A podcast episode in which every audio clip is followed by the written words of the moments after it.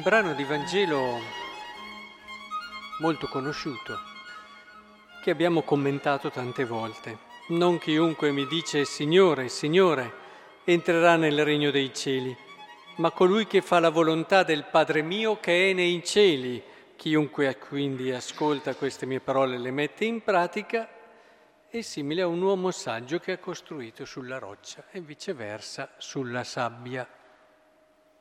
E, di solito si sottolinea soprattutto l'aspetto del, del fare. Facile dire, ma tra il dire e il fare c'è di mezzo il mare. Ma ci dice anche un'altra cosa questo brano. Ed è questo che vorrei cercare di capire. La chiave di lettura ce la dà la prima lettura che abbiamo appena ascoltato. Non è mai casuale eh, questo accostamento. Dice confidate nel Signore sempre, perché il Signore è una roccia eterna. Eh? Cos'è che vi fa pensare al Vangelo? L'esempio della roccia, della roccia, uguale a quello che ha fatto Gesù. E allora cerchiamo di entrare e cogliere questo legame che c'è tra questo brano e il confidare nel Signore che è una roccia eterna. La differenza che c'è tra il dire e il fare comporta anche una cosa importantissima. Quando noi facciamo, noi rischiamo. Noi possiamo pensare a tante cose belle, tenerle dentro di noi, esserne anche profondamente convinti, ma è solo nel momento in cui noi le facciamo che ci esponiamo, che rischiamo realmente, perché se prendiamo sul serio la parola di Dio e la mettiamo in pratica, noi rischiamo.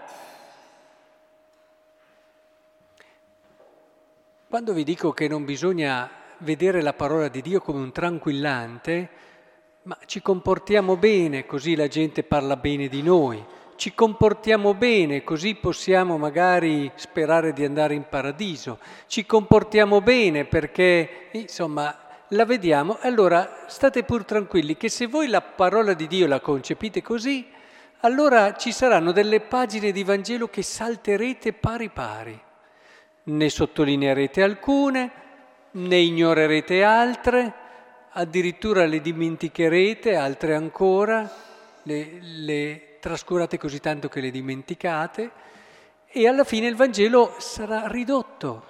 Ridurrete il Vangelo a quelle pagine che vi daranno tranquillità, che non smuovono più di tanto le acque, che alla fine si riducono in un agire secondo buon senso, come fanno tanti.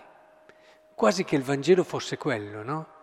E dopo magari ci si permette anche di insegnare, di magari il Vangelo, pensando che il Vangelo eh, ti porti semplicemente a vivere secondo il buon senso. Non pestare i piedi a nessuno, non fare... Eh, ma non tanto non fare del male a nessuno perché davvero l'altro ti è entrato dentro e vivi eh, di un amore sincero, ma non pestare i piedi e non fare del male a nessuno, così nessuno li pesterà a te, no? Ora, il problema di fondo è questo qui. Nel momento in cui tu prendi il Vangelo, pagina dopo pagina, e la giri, bene, oggi vivo questa, poi la giri e dici, oh però questa, no, no, devo vivere anche questa. E poi giri l'altra e dici, devo vivere ti accorgi che il Vangelo ti porta a rischiare, a metterti in gioco davvero davanti a tutti, a rischiare la tua vita su che cosa? Su una promessa. Perché il Vangelo ti chiede delle cose che se tu non credi in una promessa, se tu non hai avuto questa promessa, dici, beh dai, forse il Vangelo non vuole dire proprio così. Cerchiamo di aggiustarlo un po' e vediamo di renderlo un po' più eh, legato al buon senso, di modo che io posso vivere la mia vita normale. No, no, il Vangelo non ti fa vivere una vita normale, ti può far vivere una vita molto nascosta, molto semplice, ma questo non vuol dire normale nella logica che dicevo prima. Il Vangelo ti porta a vivere con passione ogni istante ed ogni minuto della tua vita, ti porta ad amare, ma non perché devi fare delle cose, anche le cose più umili, anche le cose più semplici, le cose che nessuno noterà, diventano tutto ciò per cui tu vivi con la tua esistenza e con la tua vita. Ti puoi santificare a spazzare eh, la casa tutto il giorno e basta, se lo fai con l'amore giusto. Non hai bisogno di fare dei miracoli, non hai bisogno di avere delle cose, però hai bisogno di metterti in gioco, di vivere con tutto te stesso, di appassionarti per quell'annuncio che ti ha portato Cristo, che ti ha fatto scoprire quanto puoi davvero vivere alla grande, come sempre non secondo il mondo, ma alla grande perché puoi amare ogni istante, ogni minuto della tua esistenza, e beh, quello sì. E come si fa a essere cristiani e non essere incomprensibili per il mondo? Non è possibile. Non è possibile. Se siamo troppo comprensibili per il mondo, occorre fare un esame di coscienza.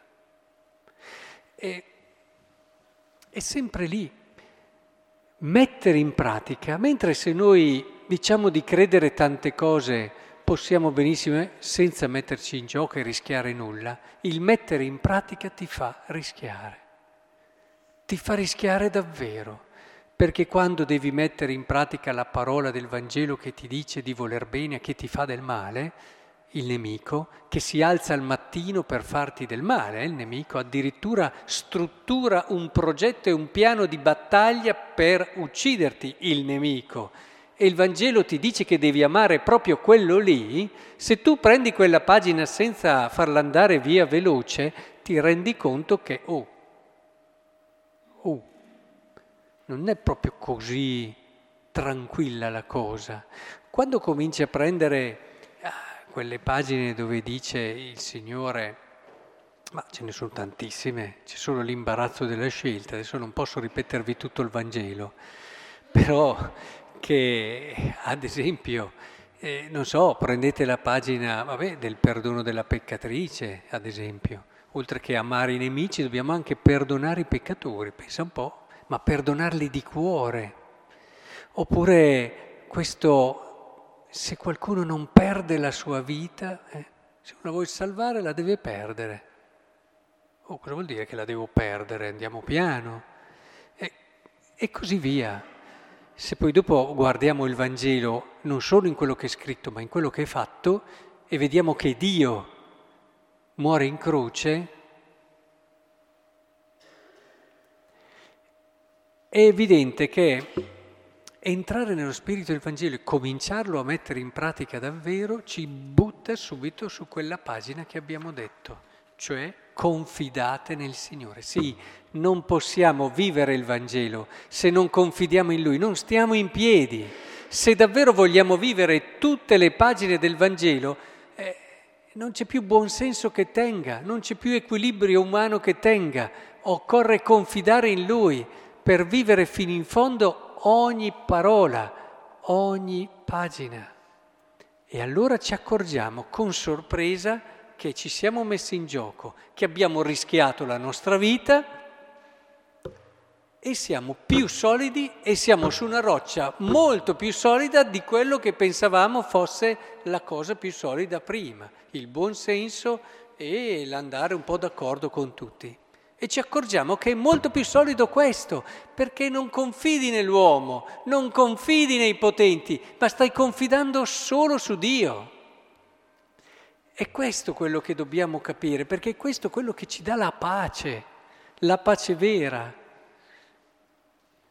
e che non è tranquillità appunto. Quindi il Signore ci aiuti in questo. Cogliamo oggi, andiamo a casa con questa idea mettere in pratica effettivamente mi mette a rischio e mi mette più in gioco. È lì che scoprirò allora la roccia su cui solo potrò fondare l'edificio della mia felicità, su cui potrò fondare la mia vera speranza.